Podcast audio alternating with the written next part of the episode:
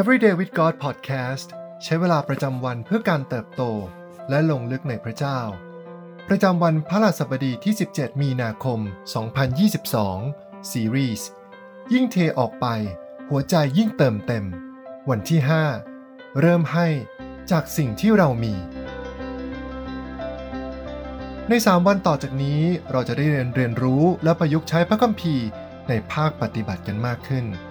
ว่าเราจะเทหัวใจของเรารับใช้ผู้อื่น แม้ในยามที่เรารู้สึกว่างเปล่าได้อย่างไรบ้าง เราควรจะทำอะไรบ้างในชีวิตประจำวันของเรา ในพระธรรมมัทธิวบทที่ 13 ข้อที่ 31ถึง32 บอกกับเราว่า พระองค์ยังตรัสอุปมาอีกเรื่องหนึ่งให้เขาทั้งหลายฟังว่า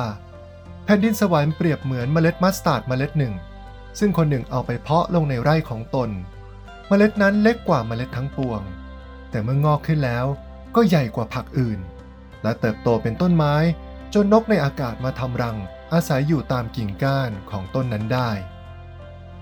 บางคนอาจจะคิดว่าการให้นั้นเป็นเรื่องของคนที่มีท่าทีที่ดี และมีของประทานการให้ที่ยิ่งใหญ่กว่าคนทั่วไป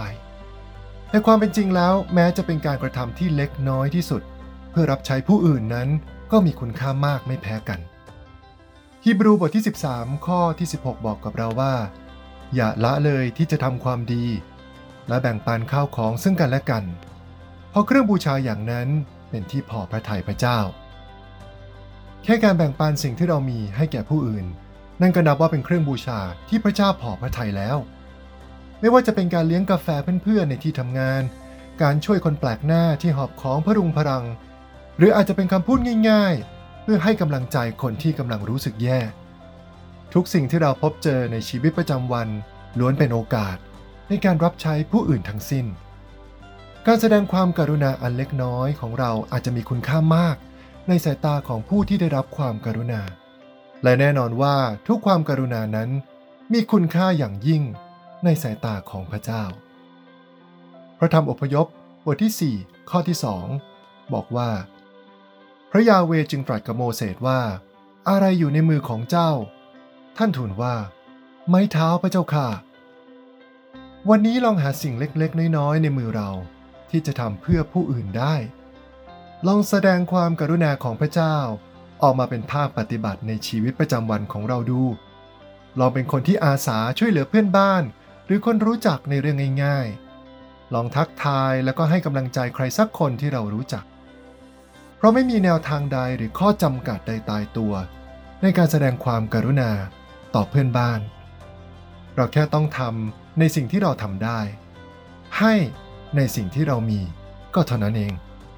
และหากวันนี้เราเป็นคนนั้นที่รู้สึกเหน็ดเหนื่อย แล้วก็เมื่อยล้าจากการแสดงความกรุณาต่อผู้อื่น จงรับการหนุนใจในวันนี้ว่า การเทหัวใจออกไปให้ผู้อื่นนั้น ไม่จำเป็นต้องเป็นการกระทำที่ดูยิ่งใหญ่ ในสายตามนุษย์เสมอไป เราทุกคนล้วนเป็นผู้ให้อะไรบางอย่าง แก่โลกนี้ได้เสมอ ลองเริ่มที่จะให้สิ่งที่เรามีออกไปในวันนี้ ไม่ว่ามันจะดูเล็กน้อยเพียงใด แต่พระเจ้าจะทรงใช้ทุกการให้ของเราเพื่อพระสิริของพระองค์ได้เสมอ พระธรรมสองโครินธ์บทที่ 8 ข้อที่ 12ถึง15 บอกกับเราว่า เพราะว่าถ้ามีความกระตือรือร้นอยู่แล้ว พระเจ้าก็จะทรงรับตามที่เขามีอยู่ ไม่ใช่ตามที่เขาไม่มี ข้าพเจ้าไม่ได้หมายความจะให้งานของคนอื่นเบาลง และของพวกท่านหนักขึ้น แต่เป็นเรื่องของความเสมอภาค คือที่พวกท่านมีอยู่อย่างเหลือล้นในเวลานี้ ก็เพื่อช่วยเขาทั้งหลายที่ขัดสน และในยามที่เขาทั้งหลายมีอย่างเหลือล้น เขาก็จะได้ช่วยพวกท่านเมื่อขัดสน ซึ่งจะทำให้มีความเสมอภาคกัน ตามที่เขียนไว้ว่า คนที่เก็บได้มากนั้นไม่มีเหลือ และคนที่เก็บได้น้อย ก็ไม่ขาด สิ่งที่ต้องใคร่ครวญในวันนี้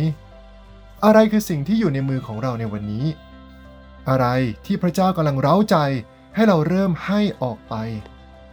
อาจเป็นการแสดงความเมตตากรุณา หรือความช่วยเหลือเล็กๆ น้อยๆ ที่เราเริ่มได้ในวันนี้ ขอพระเจ้าทรงให้เราเห็นโอกาสในการเทหัวใจของเราออกไป ให้เราอธิษฐานด้วยกันนะครับ พระเจ้าที่รักเรารู้ว่าเรามีคุณค่าในสายพระเนตรของพระองค์เสมอ เรารู้ว่าทุกการกระทำของเราได้ถูกนับไว้ในพระทัยของพระองค์แล้ว ขอพระองค์ทรงช่วยเราให้มีหัวใจแห่งการให้เหมือนอย่างพระองค์ ขอทรงใช้สิ่งที่เรามีในมือเพื่ออาณาจักรของพระองค์ อย่าให้เราจำกัดพระองค์ด้วยความคิดและค่านิยมของโลก แต่ขอให้เรายอมให้พระองค์ใช้เรา ผ่านสิ่งที่เรามี ผ่านชีวิตประจำวัน ให้เราได้เห็นโอกาสที่จะเป็นพรต่อผู้อื่นอยู่เสมอ และขอให้เราได้ใกล้ชิดพระองค์มากขึ้น ผ่านทุกสิ่งที่เราให้ออกไป